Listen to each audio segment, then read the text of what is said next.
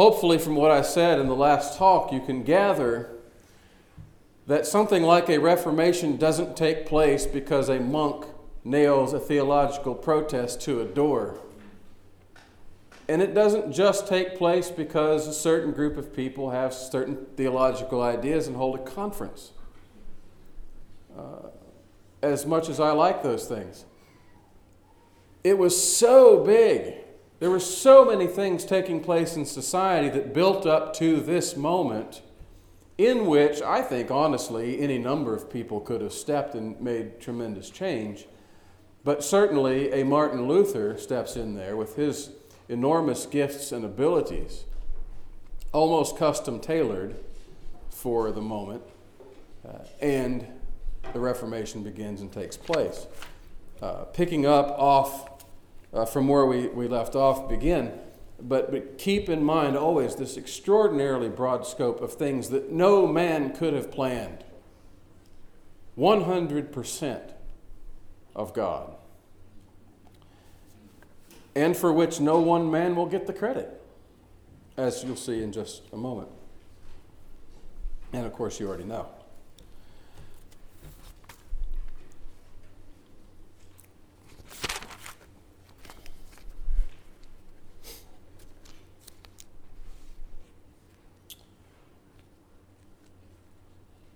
So, what do we have?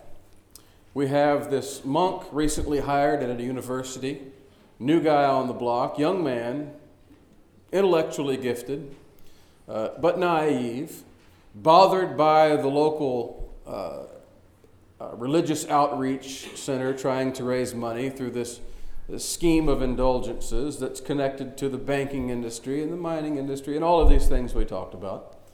And he writes a letter to the bishop, and it gets passed on to the pope, and uh, it comes back to him. And Luther is utterly shocked when it comes back. And he sits down and he writes about this in hindsight uh, at the response of the bishop, or of, of the uh, Dominican uh, scholar Prierius, uh, about the Pope's authority. And, and really, in this strong, heavy handed manner, with enormous power behind him, trying to crush uh, Martin Luther's little resistance in a small corner of the empire in the way that you might try to kill a fly with a sledgehammer. And Luther is just completely shocked by this, and he writes in hindsight this quotation Good God, has it come to this that the matter will go before the Pope? But when he read Prierius's response, this is what he had to say. However, our Lord God was gracious to me, and the stupid dolt wrote so much wretched stuff that I had to laugh. And since then, I've never been frightened. Later in his life, Luther would reminisce by saying this, and this is something for all of us to consider. It is through living, indeed through dying, and being damned that one becomes a theologian, not through understanding, reading, or speculation. Later in his life, looking back on these things, Luther would realize that it was not all the books he had read, it was not all the conferences he had been to, it was not all the reading and studying that he had done. It was really through standing firm for the Christian faith and suffering for it facing the power of the establishment, whatever it may be, when it's against you and suffering the consequences anyway because you won't budge in your conscience. Luther says that's what makes a theologian. And that makes me tremble. There's guys like me, certainly, that read a lot and write a lot, study a lot, talk a lot, and we talk a lot, trust me, fancy ourselves theologians. But by Luther's standard, there are very few theologians today. And in fact, there have been few throughout history. And I would dare say, by Luther's standard, that most of the greatest theologians probably never read a theology book. They would have been the people like Frederick the Wise, whose interests, who may have had a general devotion to God, but whose interests lay elsewhere than the particular study of all the details of the theological debates. I'm not saying by any means theology is not important. I'm saying, where do you find the theologians? Where do you find the people for whom the solas of the Reformation really have impact in society? And it's the people who put their lives on the line, the people who put their fortunes on the line, the people who put their neck on the line. Prince Frederick, in Luther's definition, was a theologian. He never really reformed much if indeed he, he maintained a sincere belief and faith in God as his Redeemer. He may have still had a lot of the outward trappings of the Roman Catholic society in which he lived, but he withstood the Pope on indulgences, and he protected Luther, and he oversaw by his civil protection the proliferation of theological literature that changed the world and a university that trained some of the men that trained some of the other men that changed the entirety of Western civilization. As Schaff said, the greatest event in history next to the introduction of Christianity. Prince Frederick the Wise withstood the Pope, put his uh, civil rule on the line. Uh, yeah, he was, he was in a unique position, don't get me wrong. He had certain powers and liberties that he could exercise in that capacity to withstand the Pope, but it was still a risk. I mean, if the Pope had wanted to, he could have rounded up a lot of the armies of the Roman Empire, what was left, what was seen as the Corpus Christianum, uh, the Holy Roman Empire at the time, and he could have gone against him and deposed him in some way. He could have had lots of uh, means at his disposal to do a tremendous power play here. Frederick wasn't completely insulated. Likewise with Luther. Luther knew he had some protection from Frederick as he stood there in Saxony and performed his resistance to the Pope on several aspects. And he'd made several bold moves. He knew he had, to some degree, that Prince Frederick had his back. But he did not know that he was protected fully. And in fact, when he goes to the Diet of Worms, the famous incident that, that uh, Trevlin read a while ago, where he stands there and says, Here I stand, I can do no other. My conscience is captive to the Word of God, etc., etc. When he does that, and most people don't remember this, Worms was a civil council. He was standing before the emperor himself. And the punishment that stood just on the horizon was burning at the stake. And he did not know that I can stand up here and resist this guy, and the prince has got my back, I'm going to be okay. He did not know that.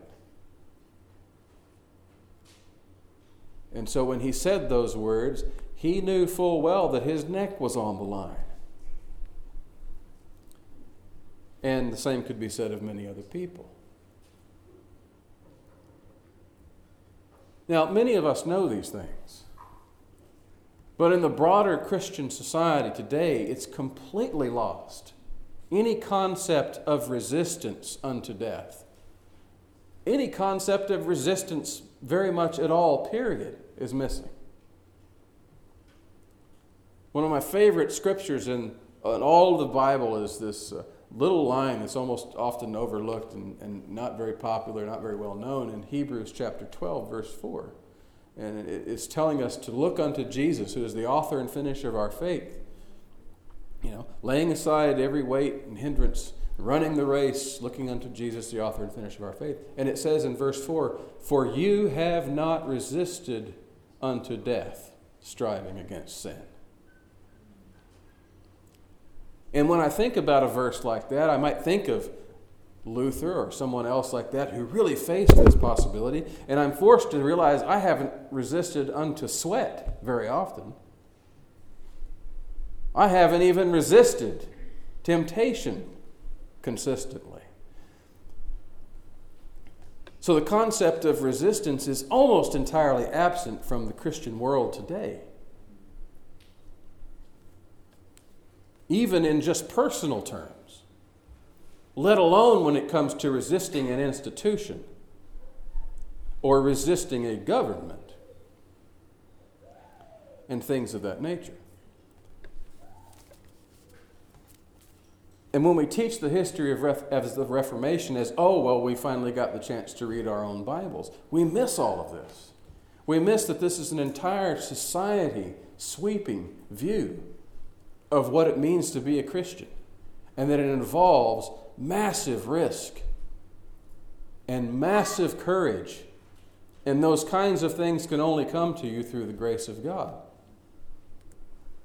So let me try to get on with this lecture before this turns into just a sermon. So, so Luther has this profound reaction to uh, the Pope and his letter. And he's a little hesitant what to do, but not for long.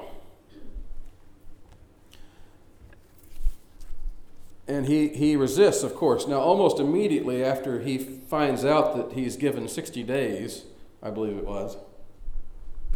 Oh, no, I take this back. Um, he immediately begins uh, lecturing, and he's lecturing this time through several books of the Bible, and he's doing it, it's solidifying his views that he's already written in the 95 Theses on, on penance and what is repentance and what does it mean to live to the glory of God and what is faith and uh, what is justification by faith alone, and all of these things, he's beginning to solidify much of his doctrines. Although, what's not often talked about is that Luther, it took him years to reform some of these ideas fully. Even as late as the 1520s, you know, several years after the 95 Theses, Luther still viewed penance as an ecclesiastical uh, sacrament. Uh, he may have reformed it from what the Pope had done, selling indulgences, but he still held it as a sacrament. So it took him years to, to figure all of that out. Uh, again, it was going through the text of the Bible uh, in that way. Now, meanwhile, the, the Pope was a little bit hesitant to actually move against Luther because of that thing we talked about earlier the old Golden Bull system, in which the regions in Germany had seven princes who had the, the privilege of electing the Holy Roman Emperor. And there was an election coming up. And the Pope really, really needed Frederick's vote on his side. So he wasn't about to move against Luther harshly in the uh, uh, immediate term uh, before he could get as much as he could out of Frederick. And so there was what happened was he actually eventually got his man, and Charles V was elected as the Holy Roman Emperor. But it happened, there was so much resistance from the German side that, that actually got several, uh, what would you say, uh, measures in their favor in this kind of negotiated vote. Uh, German lands uh, retained the German language as their official language. And so the Pope couldn't come in there and, and overrule everything in Latin and run, run some kind of bureaucratic regime in Latin and, and take over. Uh, that was very important. Uh, we all know that the German language, or the, the common language of the people, was a key part of the Reformation because Ger- Luther was able to translate the Bible into German, get it down to the level of the people, and people could read it. Uh, we don't know that that was actually a political point that was already settled in his favor before that happened. Uh, likewise, there could be no foreign troops or foreign agents stationed in the German regions, and in particularly in Saxony, because, uh, again, this was one of the, the agreements.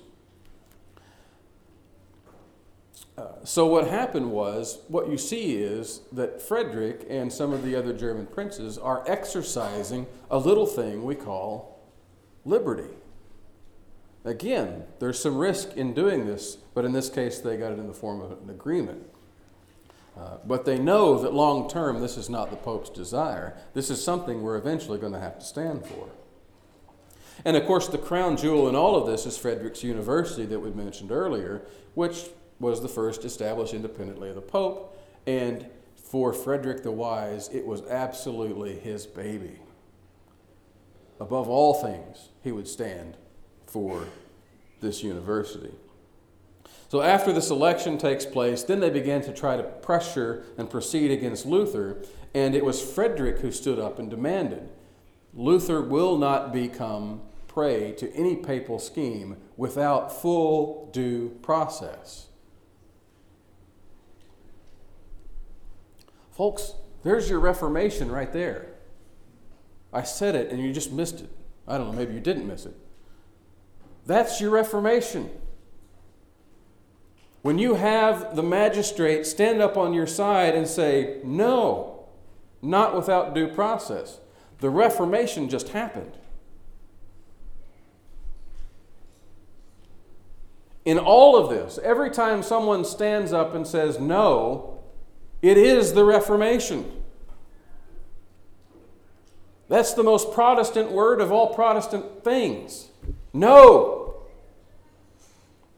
We will not submit to the Pope. No, we will not do that. No, we will not have a papal university. We'll have our own university. Thank you. And the Pope says, I don't like that. And you say, What are you going to do about it? I mean, we're not trying to be Clint Eastwood here or anything, but sometimes you have to take a stand. We'll, we'll hopefully get to that a little more in a minute. So, in the meantime, a couple of events take place. In 1518, just months after the 95 Theses, there is a meeting of the Augustinian order in Heidelberg. Luther decides, because he's an Augustinian, these are all his buddies, right? He goes to attend this. And he's speaking there, and he begins to talk about the theology of the cross versus the theology of glory. And in doing so, he implicitly strikes against a lot of papal ideas. When you begin talking about the theology of a cross, you're talking about Christ's humiliation and his suffering. And the Catholic Church is fine with that as long as they have him up on the wall in the form of a crucifix and they can charge indulgences to get access to it. Luther starts talking about no, we participate in this ourselves in the form of suffering, following Christ's example. Now, some of the monks could have accepted that. But when he starts talking about the theology of glory as something that comes from God's grace, all of a sudden, that's robbing from the Pope's glory, and this is beginning to cause tensions. Long story short, about this time, uh, Tetzel comes into town and begins to uh, issue a set of theses on the Pope's authority, and they put, begin to pressure Luther. He leaves town early. Long, uh, more importantly, in the following year, uh, Luther is beginning to get more and more popular. This is becoming a, a little bit of a, an issue socially and politically. And so uh, the uh, chief uh, theologian, if you will, in, in, the, in the region is commissioned to attack Luther. But he does so indirectly by targeting uh, one of the senior lecturers at the Wittenberg University named Andreas Karlstadt. And uh, Eck, Johannes Eck, challenges Karlstadt to a series of uh, debates. And they arrange a lot of negotiations. It takes almost a year's worth of negotiations before they get this debate. And they finally have what, what we know today as the Leipzig debates in 1519. Karlstadt rides into town, and part of his negotiations was he wasn't a quick thinker on his feet, so he wanted all of his books and notes with him, and he rides into town with an entire cartload of books. And uh, can you imagine going to a debate where you know there's just tables of books spread out, and the guys, oh, hold on, let me get back to you, and just hold on, you know, he's flipping these books, and and this creates one of the most boring debates in history. And everybody knows that this is just happening because the Catholic Church is trying to get at Luther, and Karlstadt is here gumming up the works with all of his books. And uh, in the middle of this, somewhere, Luther is attending, and somehow Eck was able to draw Luther into the debate as well. And Luther, uh, uh, in the process of the debate, is much more terse than Karlstadt, is much quicker on his feet. And the students love this because Luther's, you know, from the perspective of the Bible, is just eating the guy's lunch. But from the perspective of the Catholic Church, Eck is getting everything he wants because he forces Luther into admitting he believes the Pope can err. And he forces Luther into admitting that he thinks the Council of Constance can err. Well, oh, now you've gone beyond a conciliarist. You're not even saying merely that the councils can uh, uh, overrule a pope. You're saying now that something can overrule councils, that not even councils are infallible. So he really forces Luther into a corner here to, to show his hand. And Luther kind of has to live with this at this point. Uh, and so the cat's kind of out of the bag. And uh, Luther begins writing at this point. Now, i have skipped a date here somewhere, and forgive me for not writing it down. But uh, uh, yeah, it was at this point Luther knew the cat was out of the bag. So he sits down at this time and he starts writing tracts. The first two he writes in Latin. But one of them is called The Freedom of the Christian Man. And it's a response to the papal bull. Uh, and in that, he basically denies that good works are tied to our salvation. He basically said good works should flow from a converted heart. Okay, controversial, but not, not the icing on the cake yet. Then he writes another one called The Babylonian Captivity of the Church. In this, he denies that uh, the sacraments are all sacraments, and he whittles them down to from the, the Catholic seven down to three. And at this point, he still believes penance is a sacrament. But then he does something very much novel, very much Protestant, very much in view of everything we've talked about up to the day, up to this point. He sits down in 1520 and he writes a tract called Address to the Nobility of the German Nation. And he writes that tract in the German language. And that signifies several things. First of all, it's written in German. He's done with the Pope at this point. He's beyond the ecclesiastical establishment at this point. I'm no longer talking to you people. I think at this point, at least by this point, Luther has realized he's not getting anywhere with that angle and that something much more radical has to take place. And so he writes to the people. And that is revolutionary. Because now he's not, in, in the eyes of the authorities at least, he's not just challenging their authority. Now he's trying to incite a revolution or a rebellion. And there is nothing worse that you can do in the eyes of an established authority than to get the people to rise up in rebellion. Secondly, he, he addresses this specifically to the German nation. He's now speaking to the people in a particular way that we, we might look at today as nationalistic. And that kind of flies in the face of everything the Holy Roman Empire stood for. It's not the Pope's empire anymore. It's not this transnational ecclesiastical authority. Luther is much more mundane than that now. Luther is much more earthly, talking to his native people in their native tongue. And finally, the most probably the most important part, he addresses it to the nobility.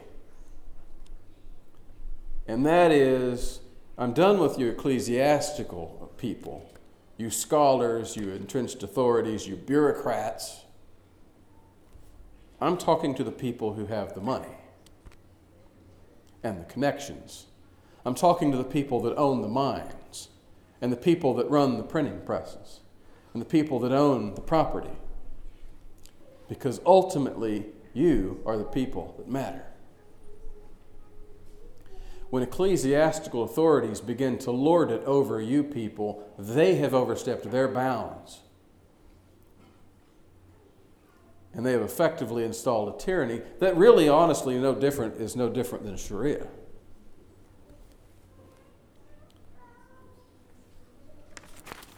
So Luther is just, in the eyes of the Catholic Church, Luther at this point is unhinged.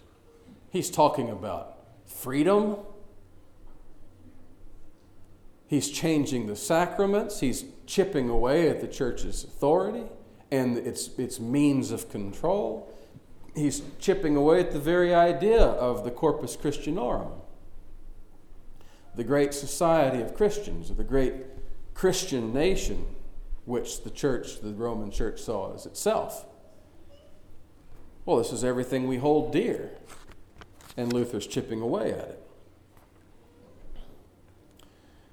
And so, this, of course, is when the papal bull is issued. And in one of the great ironies of history, the, the papal bull, which uh, the, the word bull comes from our English, well, it comes from the same root as our English word bulletin. So it just means a notice or a piece of paper, basically, from the Pope. But historically, all papal encyclicals and bulls are remembered by name from the first two or three words of the text. And in this case, in Latin, those words are exsurge domine, arise, O Lord. And it's from the psalm that is calling God to arise in judgment of his enemies and vindicate his heritage. And this is the Pope writing this. And one of the great ironies of history, the Pope writes this bull not realizing he's calling judgment down on his own head. And so this bull is issued. Luther is given 60 days to recant. And as we said earlier, anytime you have a tyrannical establishment authority, uh, you can guarantee that it won't follow its own rules. And before those 60 days were up, Luther was declared heretic in Rome officially. Uh, he still had the 60 days uh, outside of that. Uh, but um, I had some notes I wanted to get back to. Uh, outside of that, in which to act. Uh, and Luther, by this point, realizing this is a you know, it's an all or nothing game, leads the students, along with Philip Melanchthon and other faculty and the students, leads them out with the papal bull to the edge of the river and has a nice big book burning. And he burns the papal bull, he burns the uh, a book of canon law, which was the equivalent of burning the Constitution of the United States or something of that nature. Uh, it's just an in your face activity. And the students uh, called the bull, uh, and they made a pun out of it, and the Latin word bulla. And they said, Here's your paper bulla, which in Latin means bubbles. And they tossed it into the river. It's just air, it's just passing away, it's nothing, it's vanishing, it's the words of men. And so you have this basically revolution is at this point it's it's complete. So much else is going to happen at this. We know the Diet of Worms is going to happen. The conclusion's already been made. Luther's given his 60 days, the Diet of Worms. He's summoned to the Diet of Worms. He stands there. Are you going to recant? I can't recant. My conscience is held captive of the Word of God. Uh, it's neither right nor safe to go against conscience. And all of those things we've talked about this whole time culminate in that moment in which he exercises that and he knows that he's going to be declared an outlaw, but he knows essentially as he leaves there that he's got 60 days to run and hide, but the prince knows he's got a side plan to kidnap Luther on the way home and hide him in the Wartburg Castle from the authorities, and the rest is history. Luther translates the Bible, and honestly, at that point, the, the greatest and most important of Luther's work is done. He lives for another, I mean, after 1520, he lives for another 26 years, I believe, and writes tons of material. I mean, his collected works in English span like 100 volumes. It's just enormous. But most of it was already done. And most of it was done by people you've never heard of. Most of it was done by the miners and the bankers and the princes and the people who are willing to put their neck on the line. And then a Luther comes along willing to put his neck on the line, and we see God blesses the endeavor. Because no man's going to get the glory for it, it's God's work.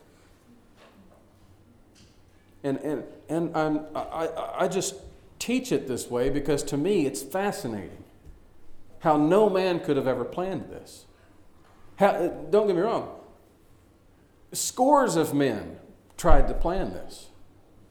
Some men tried to carry it out and they were murdered. But no man could have made it happen the way it happened. Because it takes the work of God. And that lesson is for us today. I mean, things had to happen for Luther's Reformation to happen. Things had to happen 150 years prior to that. God was working, planning up to that moment. What do you know that God's done a 100 years ago that's going to change the world tomorrow because of your faithfulness? Because of your refusal to compromise? Because of your refusal to give in and do things the way that the establishment or the world or whoever else says to do things. So, you've got to have that perspective in mind. Reformation doesn't happen because a Martin Luther comes along. Reformation happens when God's people, in their particular callings, live faithfully. And nothing else. And it's not our view of Martin Luther that needs to expand. It's our view of all the callings and all the spheres of life that needs to expand. And this is what happens in the Reformation. Now, let me change gears here just a little bit uh, to talk about uh, another perspective on this. Luther standing before the Diet of Worms can't go against conscience only Scripture. No pope's going to tell me what to do. No theologian's going to tell me what to do. My father's not going to tell me what to do. In his case, civil authorities aren't going to tell me what to do. I have to say what I'm going to do based on Scripture. And that has come to be known as the doctrine of the right and duty of private judgment. And this is not to take anything at all away from the importance of being in a body of believers and having elders and having authorities and fathers and, and all of those things that God gives us, all of those great things. But if you believe what you believe because your father taught it to you, you are not in the Reformed tradition. If you believe what you believe because some teacher taught it to you or some pastor you like, because I said it, because any theo- because your favorite preacher or theologian said it. Not good enough. Ultimately, you have the right and you also have the duty of private judgment. You must discern these truths for yourself and assent to them.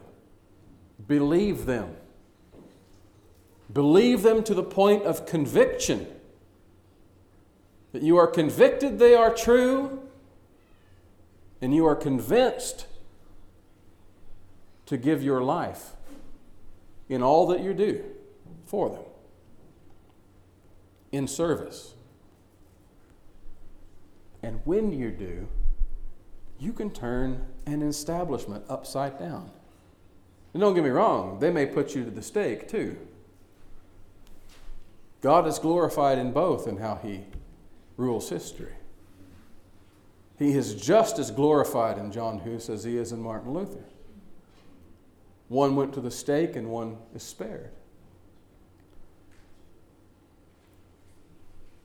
But you have the duty to do that. You may not have the crisis moment in front of a council of Worms and the emperor himself where you have to answer that question under intense pressure and risk. You will have an even greater judgment. And this is a theme, I want to move on to so much more, but this is a theme that keeps coming back in all of this. And it's the concept of the presence of God and the concept of having a mediator. And that, as I said earlier, all of the solas in the context of the Reformation came down to papal authority. When Prierius responded to Luther's 95 Theses, he had one theme papal authority. When Prince Frederick founded his university, The great offense about it was that it defied papal authority. Soli Deo Gloria was in the context of all the mediators the Pope had decreed to be an authority for the people, mediators. And the great answer from Luther was we don't have any mediators except Christ. I don't need a priest. It is blasphemous to go to a priest as a mediator.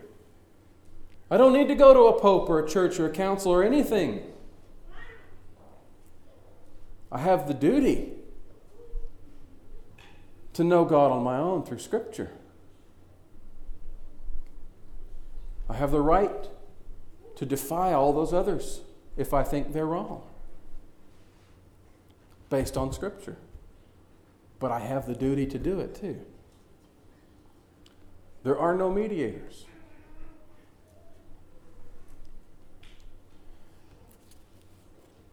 But that means that I also must stand in the presence of a holy God. And we do that, of course, with Jesus Christ as our mediator. But this theme shows up all through the Reformation. One of my favorite stories is just a little vignette. I have never seen actually much detail on it, but it's when Luther was first ordained as a monk in the Catholic system. Part of that process is you have to perform your first Mass. And you all know in the Roman Catholic Mass, the, the teaching is that this actually turns into the body and blood of Jesus Christ. This sacrifice is performed afresh. And the stuff you're holding in your hands is the body of Christ. You are literally holding the presence of God. And Luther, with his acute conscience, understood this that he was trembling with fear. And it made him only more fearful because then he thought he was going to drop it. And you can imagine that if you really took Roman Catholic teaching seriously, what level of fear that would impose upon you. And the doctrine of Christ, our mediator, takes that away. But it doesn't make it any less holy or any less real. And in fact, in many ways, to me, it's even more intense. Because the phrase that came out of the Reformation is coram deo, before the face of God. You do all things now before the face of God. It's not just what you do in the church on Sunday. It's not just the Mass. It's not just when the priest holds up a wafer of bread and walk parades it around the whole church. This is the body of Christ. It's so much more real than that. And it's so much more inescapable than that. Everything you do is before the face of God.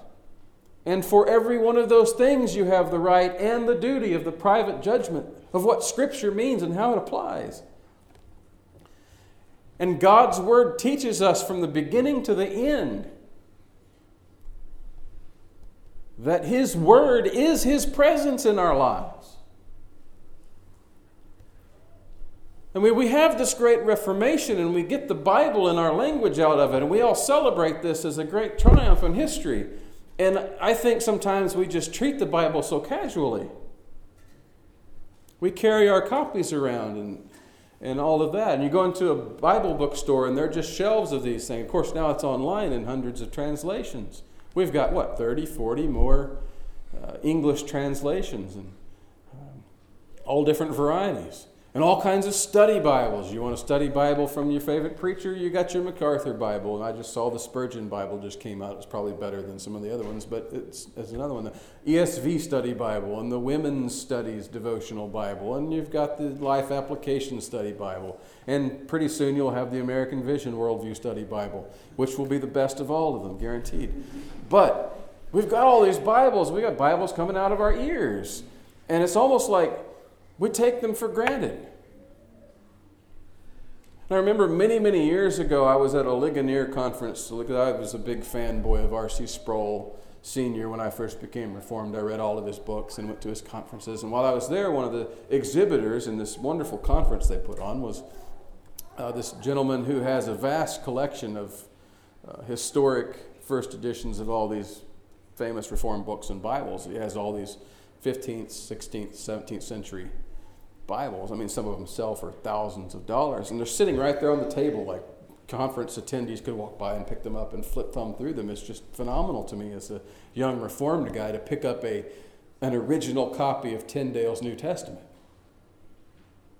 in English. And I'm sitting there, and I, I had this visceral moment where I was just taken back, thinking, this guy died because of this. This guy was killed. This guy was murdered so that I could stand here and hold this.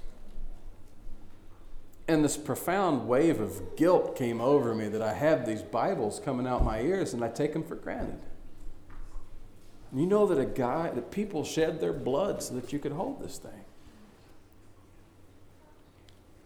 So that you could have God's presence through His Word in your life for every aspect of life. And how silly that makes the entirety of Catholic Church history look. And all of the robes and crosses and the accoutrements and the things on the altar and, and all of the trappings of their liturgy and all of the masses and the crazy ideas they have about uh, the body and blood of Christ and all these crazy teachings of how sad it is that the millions of people through history were held in bondage I just had this visceral moment that that one thing, a guy gave his life to change that one thing in history. And uh, we take it for granted that you can have God's presence in your life. And it really is His presence. You study His Word, and what does it tell you? Hebrews 4 12 and 13.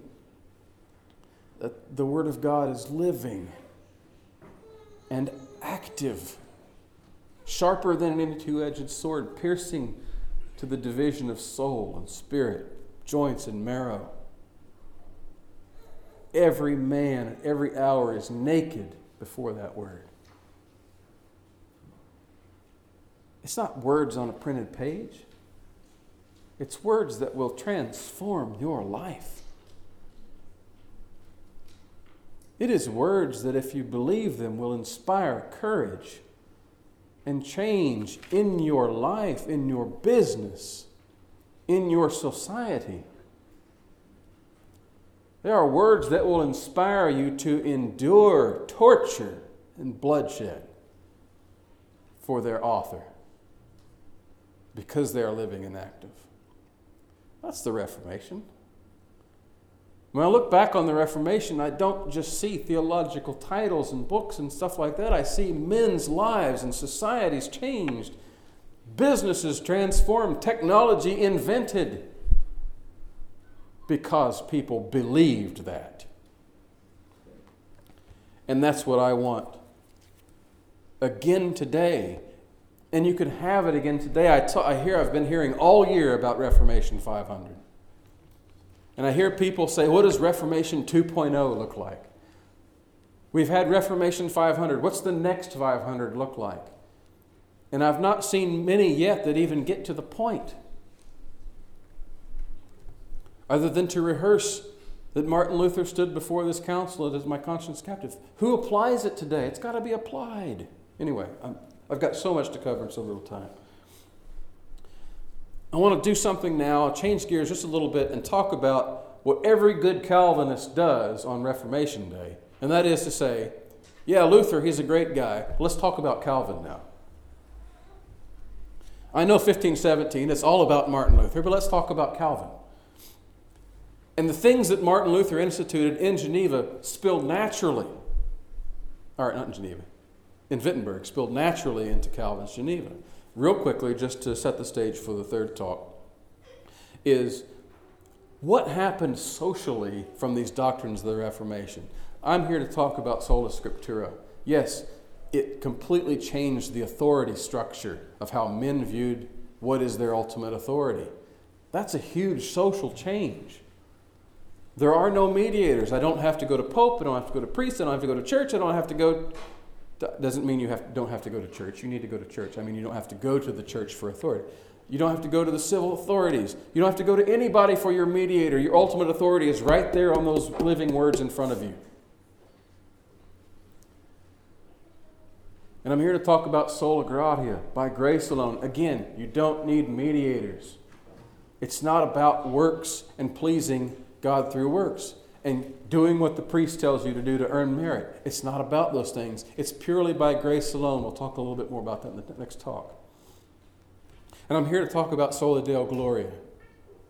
Glory to God alone. Again, there are no mediators in any sphere of life. It is purely God's grace and your private judgment applied to His glory in those things. Two of these things stand out tremendously in Calvin's Geneva that we'll talk about. One of them is Calvin's view of what the kingdom of God is. And the second one is how does the doctrine of justification apply socially?